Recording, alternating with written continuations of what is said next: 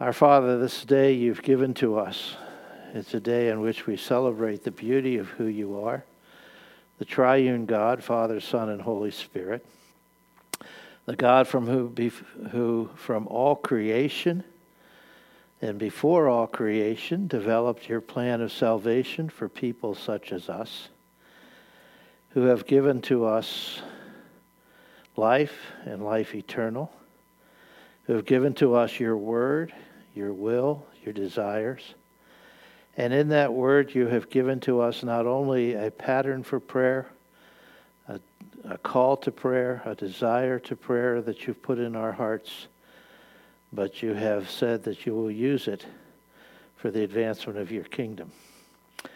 As we look at your word this morning, as we think about what it means that your kingdom come and your will be done on earth as it is in heaven Allow the Holy Spirit to come and teach through your word, through words, and through our thoughts and imaginations and our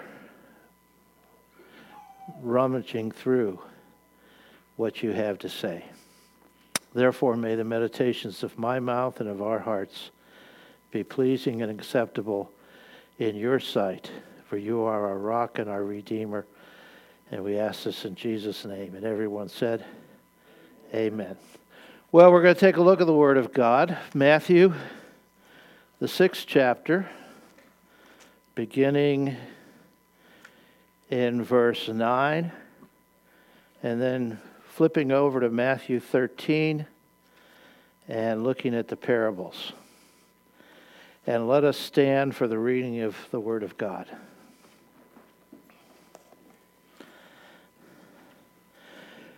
Pray then like this, Jesus said Our Father in heaven, hallowed be your name. Your kingdom come, your will be done on earth as it is in heaven. Give us this day our daily bread and forgive us our debts as we also forgive our debtors. And lead us not into temptation, but deliver us from the evil one. And if you look at the footnote, it will say, For yours is the kingdom and the power and the glory forever and that great word, amen. Then over to Matthew 13. Placed in a chapter of parables, which were stories that were thrown alongside reality to help to exemplify and to amplify the reality, where Jesus in these parables is talking about the kingdom of God, because or the kingdom of heaven, as Matthew says it, because Jews did not like to use the word God. And almost every one of them begins, the kingdom of heaven is like. The one we're going to take a look at is the one of the parable of the weeds, beginning at verse 24. He put another parable before them, saying, The kingdom of heaven may be compared to a man who sowed good seed in his field. But while his men were sleeping, his enemy came and sowed weeds among the wheat and went away. So when the plants came up and bore grain, then the weeds appeared also. And the servants of the master of the house came and said to him, Master, did you not sow good seed in your field? How then does it have weeds? And he said to them, An enemy has done this. So the servants said to him, Then do you want us to go and gather them? But he said, No, lest in gathering the weeds you root up the wheat along with them. Let both grow together in the har- until the harvest, and at the harvest time I will tell the reapers Gather the weeds first and bind them in bundles to be burned, and gather the wheat into my barn. And then drop down to verse 36. Then he left the crowds and went into the house, and his disciples came to him, saying, Explain to us the parable of the weeds of the field. And he answered, The one who sows a good seed is the Son of Man. The field is a world, and the good seed is the sons of the kingdom. The weeds are the sons of the evil one, and the enemy who sowed them is the devil. The harvest is the end of the age, and the reapers are angels. Just as the weeds are gathered and burned with fire, so will it be at the end of the age. The Son of Man will send his angels, and they will gather out his kingdom, all causes of sin and all lawbreakers, and throw them into the fiery furnace.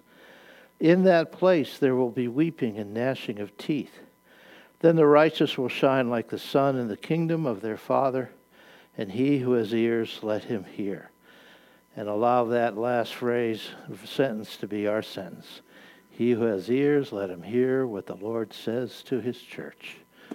Amen. You may be seated. Well, prayer, as I one of the one of the Facebook memes, memes I saw, I think it was even this morning. Prayer is not a button to push, but prayer is a relationship to pursue. Sometimes we think prayer is a button. I just push the right buttons and God will do what I want Him to do.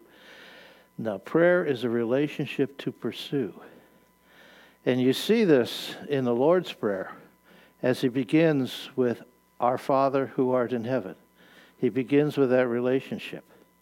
The relationship that comes through his Son by his Spirit, but a relationship that brings us before Almighty God and says, We are his sons, our Father. We are his sons. We are his people. And it reminds us of who we are. We're here on earth, he's in heaven. And then the first petition that we took a look at two weeks ago Hallowed or holy be your name. The first desire of prayer is that God's name would be hallowed. It would be made holy through what we pray and through what God does. Actually, if you also look at your new study Bibles, at the uh, footnote, it will remind you it's not only just hallowed be your name, but the an, an alternative translation to not only this, but what we're going to talk about today is let your name be hallowed. Let your kingdom come. Let your will be done. That takes us away from God, do this for me, saying, God, this is your desire, go do it, please. And it reminds us we are children asking our Father, not those who are commanding God to do something. That's one of the issues I think we should have with the health, wealth, and prosperity because it comes across as if we're commanding God to do something.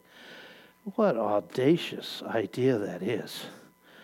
That you would command God to do anything because we are called to be commanded by Him and that. And so after that, from, from that point on, let your name be praised, let your name be hallowed. Everything works out of that. Why do we pray? Let your kingdom come, so his name would be hallowed. Why do we pray? Let your will be done, so his name would be hallowed. Why do we pray? Give us this day our daily bread, so his name would be hallowed. Why do we pray? Forgive me my debts as I forgive my debtors, so his name would be hallowed. Why do we pray? Lead us not into temptation, but deliver us from the evil one, so his name would be hallowed. See, it all flows, and there's a beauty in the pattern of what he does. And in fact, even the pattern of for what we pray. We pray first of all for his will, his kingdom, and then we pray for our own needs. I don't know about you, but there are times when I start praying and all of a sudden it's me, me, my, my, what I need, what I want, what I you. And I forget. No, the first thing you do is adoration. The second thing you do is you're confessing your sins before God because you're not worthy to come unless He calls you to. And third, you want Him to be glorified in what you pray, and therefore you make sure you glorify Him first of all. Little lesson on prayer. Today we're going to talk about two of the prime subjects and teachings of the Scriptures. One, the kingdom of God and second of all, the will of God. Kingdom of God being one of the primary unifying themes of the scriptures. So in question 123 on Lord's Day 48 in the Catechism, what is the second petition? Your kingdom come, that is, so govern us by your word and spirit that we submit ourselves to you always more and more. Preserve and increase your church Destroy the works of the devil, every power that exists uh, exalts itself against you, and all wicked devices formed against your holy will.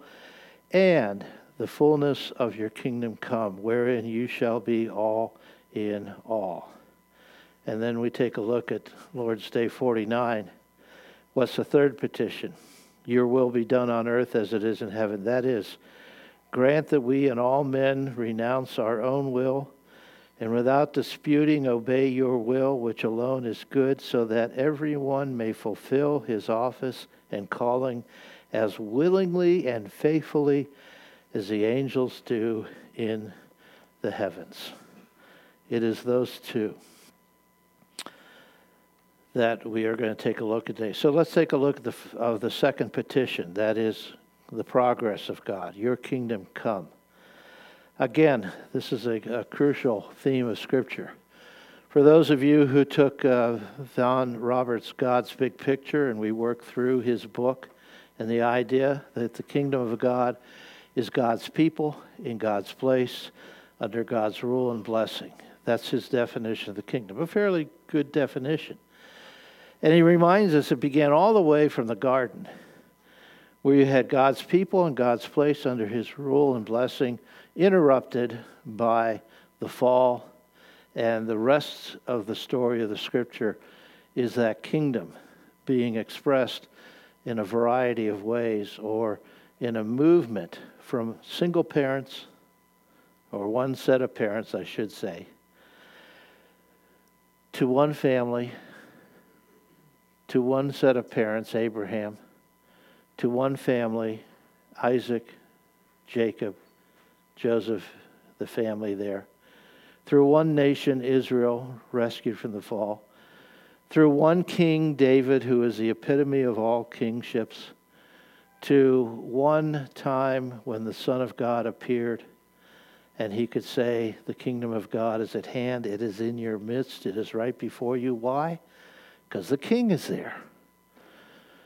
When the president went over to England to visit with the queen, and there was a cat under the chair. Now, that's a bad rock song. Uh, you got to be older to understand that one, I guess.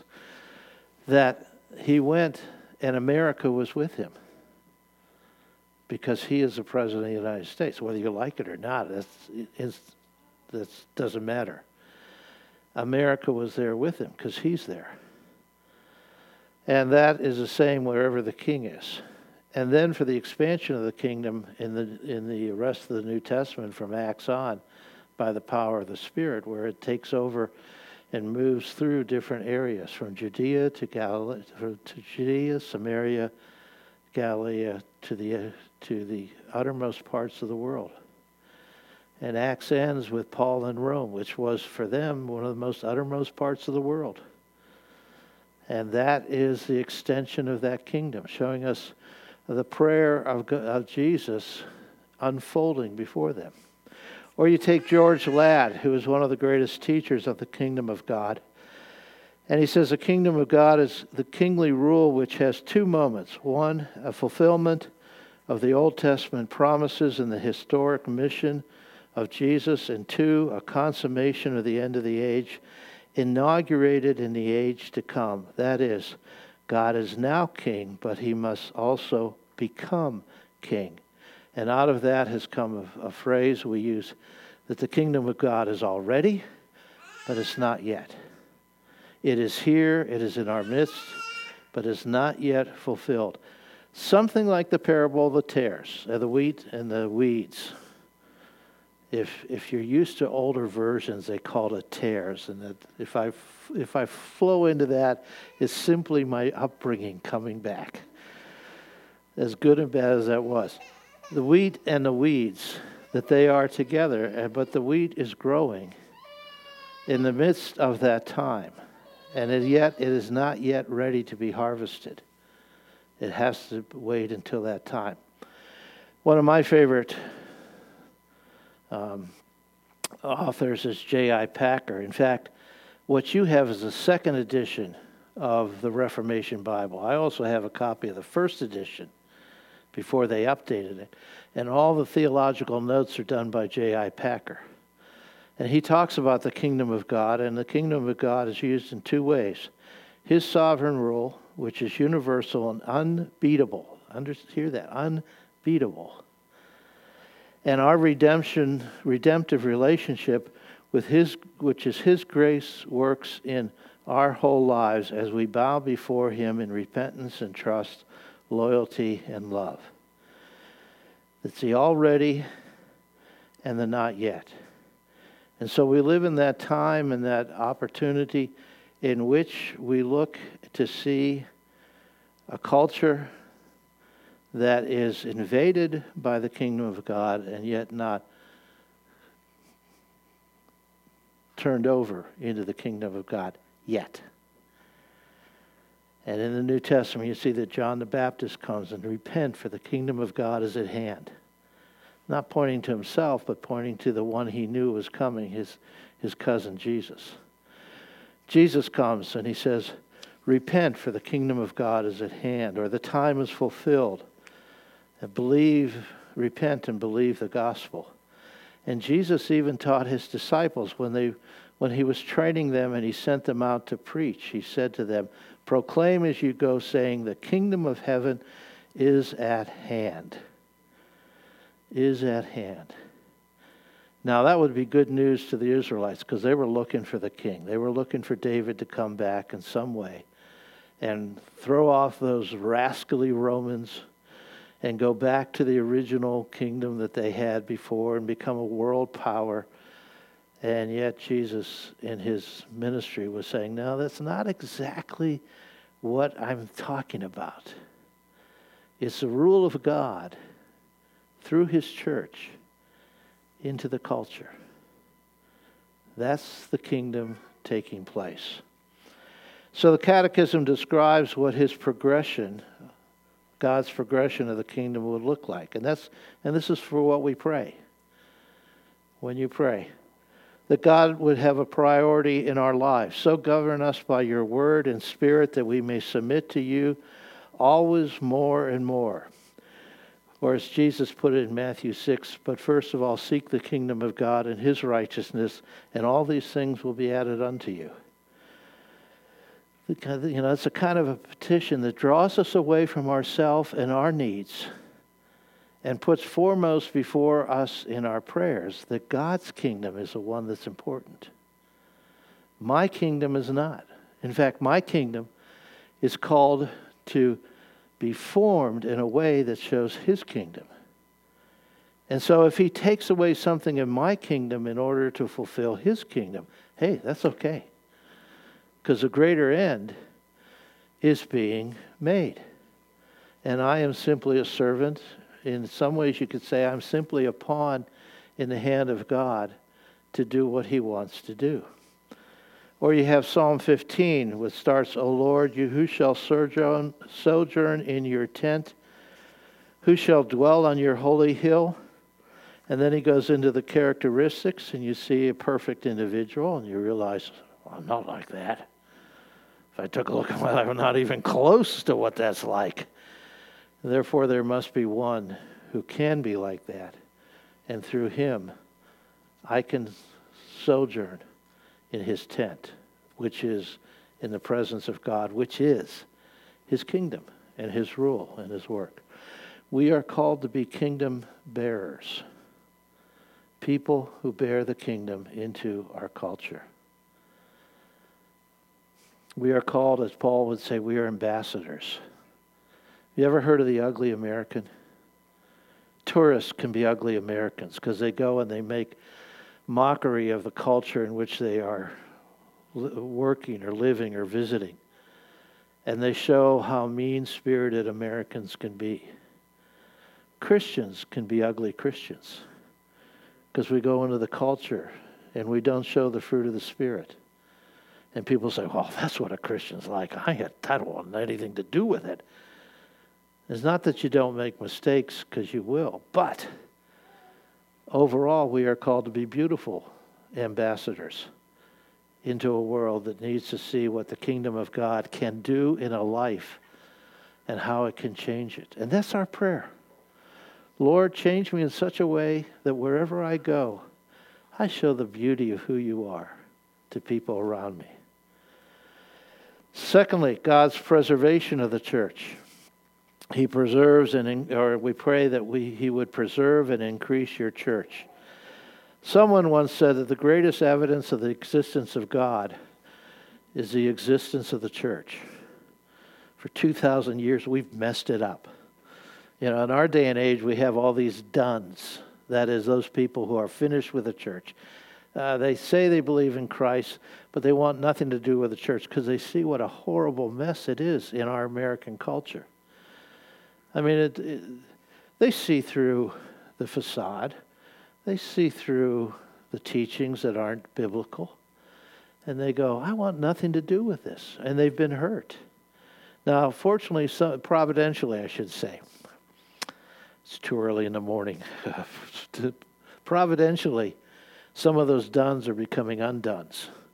And they're coming back into the church because they recognize this is the existence of God. He, he placed fallible human beings together to show what He can do in their lives. And that He has preserved the church over 2,000 years is just evidence that He is around and the evidence of the prayers of the people. For instance, that parable that I read and the explanation that Jesus gave to us that the one who sows the seed, the good seed, is the Son of Man. And this field is the world, and the good seed are the sons of the kingdom. The weeds are the sons of the evil one, and they both grow up at the same time. And the enemy who sowed them is the devil. The harvest is the end of the age, and the reapers are angels. And just as the weeds are gathered and burned with fire, so will it be at the end of the age. Son of Man will send his angels, and they will gather out of his kingdom all causes of sin and all law breakers, the base reason and the people who do it. And throw them into the fiery furnace. In that place there will be weeping and gnashing of teeth. I'm sure glad Jesus said that, and not somebody else. Because when we talk about gnashing of teeth and fiery furnace, people say, oh, that's just old Puritanism, fundamentalism. He says, no, it's just the teaching of Jesus. That is the end for those who are sin filled and lawbreakers. But the righteous will shine like the sun in the kingdom of the Father. He who has ears, let him hear. Do you ever look at a wheat field when you're driving out in the country? For those of you who drive out in the country, you'll notice thing, there's a whole lot of wheat but there's also some weeds. But you know what I noticed? There's more wheat than there are weeds. And that, I think, is part of the message of this. The wheat is going to grow and it's going to multiply. It's going to become greater and greater. And the wheat, the weeds, will be there, but they'll never be as great as the wheat, especially at the end. That's what has caused some of us to become post millennialists. That is, near the, by the end of the age, God is going to grow his kingdom in such a way that there'll be far more Christians than there are non Christians. And, you know, those who come out of some other backgrounds, especially if you're depressed, discouraged, and you look at the American New Church, you say, no, never going to happen. Well, Maybe you haven't prayed for it. Second of all, this is God's will. This is God's will. Desire that there be more wheat than weeds in his world. And little by little, he is preserving and increasing the church in order that that may take place. Thirdly, you pray for God's protection of his church. Destroy the works of the devil, every power that exalts itself against you, and all wicked devices formed against your word. Works of the devil, every power that exalts, and all wicked devices. You pray against those. In essence, what he's doing is praying 1 John the world, the flesh, and the devil. The devil, flesh, all wicked desires, which is the flesh, and all powers the culture in which we live. You pray against it. And you pray God would protect the church from it and that He at the same time would work through the church to deliver it. For instance, Romans 16:20, Paul ends his letter to the Romans by saying, "The God of peace will soon crush Satan under your feet. The grace of our Lord Jesus Christ be with you." I'm sure glad he put that little word soon in there because people act as if it's not there. And God will crush Satan underneath your feet. Yeah, when he comes back, he's going to do it. No, he said soon. Back there in 64 AD, soon he will crush Satan under your feet. That means we don't have to wait till the end. He will do it. He will protect his church and he will, he will increase his kingdom as he crushes the very forces that want to crush it. And in fact, even in the most persecuted times, we have that little phrase the blood of the martyrs is the seed of the church. That word martyrs actually means the blood of the witnesses is the seed of the church. The blood of us witnessing to Christ. By being here and talking about Him and sharing Him, well, not only with one another, but with others, that is the seed of the church. For instance, look at the third world countries. June 29th, two weeks from yesterday, has been called the Day of Prayer for the Persecuted Church. And we are to pray for the church wherever it is in its persecution. Now, our persecution is nothing like the rest of the world. I mean, somebody rolls their eyes at us and we think, oh, I'm being persecuted. No. Go to Somalia, Kenya, China. Did you see in the news where the Chinese Communist government imploded the largest church, Christian church in China the other day? Do you think the church died? I'll tell you right now, actually, because they're about 12 hours ahead of us. 12 hours ago, they were joined in homes or wherever they could to worship God and to thank them, thank Him. Why? I think they have an opportunity to move out into a culture a way they never have before. In home churches, in small churches. And in fact, something that's going on in our day and age that we are realizing these mega churches really don't do the work. It's in the small churches where there are friend, friendships and fellowships, and they uh, can reach out to their community in that way. That the work of evangelism is taking place and mission is taking place, and God is building His church. May never be great in numbers, but they're great in influence. Pray for those who are witnessing. Pray for yourself as you are called to witness to be a martyr for the kingdom of God. That's part of what the Catechism is asking us to do. And finally, the fourth one pray for God's progress until the fullness of your kingdom come, wherein you shall be all in all. 1 Corinthians 15 reminds us that then comes the end when he delivers the kingdom of God uh, to God the Father and after destroying every rule and every authority and power. It's like the parable of the weeds where everything is harvested. And he must reign until he has put all his enemies under his feet. The last enemy to be destroyed is death. He is coming.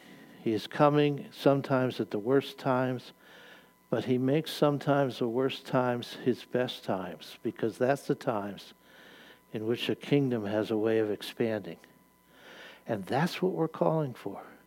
Work so hard, Lord. Let it be that you work so hard that the end, when we, we come to the end and we're all gathered together and we look at the video of the history and we see how you have been working throughout all the ages we see that you have been building and building and building and building what we thought was dying and declining. But you have been at work. Progress your kingdom until you come and finalize it. The already, or the not yet, has become the already. That's what you're praying for. That's the second thing. Once you've hallowed his name, How do you want his name to be hallowed? That the kingdom would expand beyond your wildest dreams. As Paul would say to the Ephesians, that we are called to be with a God who can do more abundantly than anything that we ask or think, according to the power that is at work in His church. To Him be the glory, both in the church and in Christ Jesus, for now and forever. And that's what, that's what God, Christ is telling us to pray for. It's going to be bad. And it may get worse in America. But the beauty of darkness is in the midst of darkness, the light shines even brighter. How many of you had your power off during the tornadoes? Fortunately, providentially, I was still up in that state up north. But, but it, at our house, it went out for about eight hours, and they turned on this little camping lantern that we had. But boy, did it light up in the midst of the darkness. In the midst of the darkness of a culture in which we live, we shine like stars, which is exactly what Jesus said we would do in that parable. We would shine like stars in the midst of it. Second petition. Third petition is his providence. Your will be done on earth as it is in heaven. Or, as a footnote would tell you, an alternate translation, which is a good alternate, and I'm not too sure why we don't do it, except everyone has memorized, Your will be done. It says, Let your will be done on earth as it is in heaven. And here we're, we're, we're touched with the uh, mystery of God's will. Well, mystery? Nah, not that mysterious. We know God's revealed will. Psalm 19 reminds us it's in creation as well as in his word that he's given to you to us. It's good, it's perfect, it's true. It's like honey that ought to be tasted day after day. He also has his unrevealed will. Deuteronomy 29 29, the secret things belong to the Lord our God, but the things that are revealed belong to us and to our children forever that we may do all the words of the Lord. There's the unrevealed, things that we don't know, things that maybe when we get to heaven and come before Christ, He will show us why these things occurred the way they did. Why has history taken the turns that it did? Why did D Day succeed and not fail, as many people thought it would? but it did. And then there is what I call the unraveling will of God. This afternoon, I'm taking my daughter, my granddaughter back to Hillsdale so she can go back to work. She likes earning money. I like her to earn money. I start here in Dayton, and I got to get up here to Hillsdale and there's state line between Ohio and that state up north. It's in Michigan. And I will put in my GPS because I don't have the road map, uh, the way down pat yet. And it will tell me head up 75. There you are. And I like the road map. I mean, I know where I am and what's going. And we like road maps in our life. But God doesn't give us a roadmap for our life. He gives us a guide through our life. We think, here's another way. Uh, uh, this is a business model. We like big, hairy, audacious goals. So we set out our five year plan or we set out our life plan. This is what's going to happen in my life. And we got all this big, hairy, audacious goals. And God goes, Are you kidding me? Who's God here? Who's the one who man plans but the God disposes? Who's the one who has your life? He says, You don't need a big, hairy, audacious goal. You need a big, hairy, audacious guide. And He's given it to you. It's in your brand new Reformation study Bibles.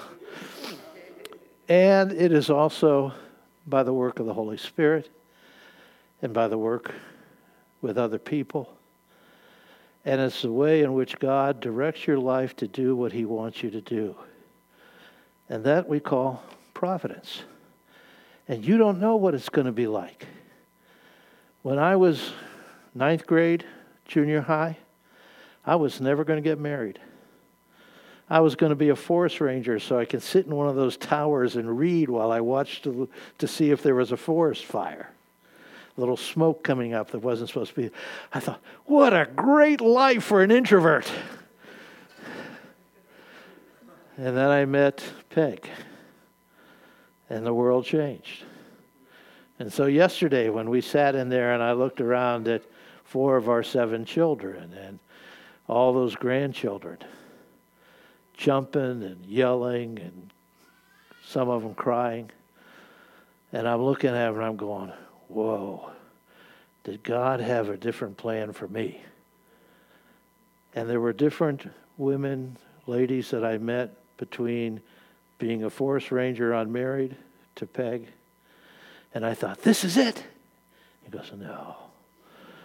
This and I look back and I said, this would never have worked. This would have been horrendous. I, I once knew a, a Pentecostal, young girl Pentecostal. I mean, she was jump the pew Pentecostal. She would be jumping, swinging on the chandeliers. And I'm going, I am Reformed Presbyterian. I went to one of her services and I go, this is so far outside of my ability to reckon anything. What in the world's going on? Well, that didn't last long. But God had different plans. He different, had different ways. And we are called in this petition to seek God's will. That means, as the Catechism put it, that our deepest surrender should come in our prayers. Grant that we and all men may renounce our own will and without disputing obey your will, which alone is good. In short, overpower the desires and replace them with your own. I was reading Psalm uh, Proverbs 16 this morning because it's the 16th day of June. The plans of the heart belong to man, but the answers of the tongue is from the Lord. He talks about that throughout this. The heart of man plans his way, but the Lord establishes his steps. There is, uh, says, whoever gives thought to the word will discover good and blessed is he who trusts in the Lord. The longer you go, the more you think back about what you've gone through, and you realize God is good. And He does direct your life, even though at times it's painful, it's horrendous. You lose that person that you thought, man, that was a person for me. And you go, oh, God says, I got somebody better for you. Just hold on. You sit in a job you don't like. You say, I got to get out of this. But God is saying, Whoa, I'm teaching you a few things while you're sitting in here. And the deepest desire for you is that your desire would be God's desires first off. First off. You know, one of the chief sins of the Bible, and one that the scriptures and the apostles dealt with and deal with again and again? Grumbling. Grumbling is for that reason that people were killed in the wilderness. It's for that reason Paul writes about it. Because you're grumbling. Why? Because you're not your deepest desires are not the deepest desires of God. And you are rebelling against what God really wants to do. You have your big, hairy, audacious goal. He has his big, hairy, audacious guide by which he wants to bring life. And then uh, the second part of that is our willful and a faithful obedience, so that everyone may fulfill his office and calling as willingly and faithfully as the angels do in heaven. Hebrews 13, great benediction. Now may the God of peace, who brought again from the, our, the dead our Lord Jesus Christ, the great shepherd of the sheep, by the blood of the eternal covenant, equip you with everything good that you may do his will, working in us that which is pleasing in his sight through Jesus Christ, to whom be the glory forever and ever. Amen. I mean, that's a benediction that is more than just a word of hope. It's a good word. But it's a benediction that is meant to compel, propel, and inspire us to serve the King, to do what he wants, because he is equipping you to do what he wants you to do. And he is working in that which is pleasing in his sight. You get an idea how sometimes our prayers are so self centered? Lord, I have this plan for today. Would you please honor it? And he goes, What? What? I'm glad you have this plan. You, you know how many Google calendars God has destroyed? Because he says, Yeah, you got these plans. I know what you want to do. However, it's my will that is paramount. And I want to do some things with you. We, in essence, are asking the Lord to finish his, the work of redemption, which he started within us and among us and for us. And that should be our, sec, our third petition in the prayer, because we should want to do it as the angels serve him. And how do they serve him? Praisefully, promptly, patiently, unpretentiously, passionately, persistently. I mean, Lord says, look at Revelation. Sends out his angels with bowls and trumpets and others. And he says, Go do it. And they go, Well, I don't know. It's not on my calendar for today, Lord. Can I, can I do this later? No, they go right out and do it even though a lot of it is horrendous and, and uh, causes harm. But they do what they are called to do because that's how angels operate. And this is what we are to pray Your kingdom come. Let your kingdom progress. Let it progress in me, in the world. Let me be part of the way in which it progresses in the world. So you fight against that which is evil and wrong, and you produce that which is good. Let your will be done in my life, in the life of the church, in the life of a world around us. The conclusion I have on your outline is for what you ought to pray. Learn more about God's kingdom and how to accomplish His will. Look at life this week through the prism of God's rule and reign, His progress, progressing His kingdom, and what He desires for you to accomplish His will. Care to seek to help others in their recognition of God's reign and His will. Remember, I said you have a guide, and that guide partly is other people, who they are and what they have to say. And lastly, share. Tell someone how you saw God at work and what the Lord is orchestrating in your life. Because this is the way you're going to hallow his name foremost by progressing his kingdom, by doing his will. And so, as a radio and TV personality says, Go out and serve your king today. That's the call. Let's pray. Our Father and our God, we do thank you that you are a God who is at work and you are working so well. The plan you have had from before the foundation of the worlds to bring all things in and under Christ. And Father, we rejoice that you have decided and you are pleased to have us to be a part of that working. We may not always know what you're doing, but we know who you are and how good you are in your doing. We may, Lord, desire to have a roadmap, but you have given to us a guide. Give us ears to be open to the guides that we have that are from you. Keep our ears shut from the guides that are not from you. Allow us, O oh Lord, to have the freedom and the trust and the loyalty to be able to follow wherever you call us to be and do in order that you would be hallowed, your name would be praised, you would be glorified through it all. For we are your children, you are our Father, and you are the God who desires our best and your best. And we can rest in you, for we know who you are in Christ by the Spirit through your word.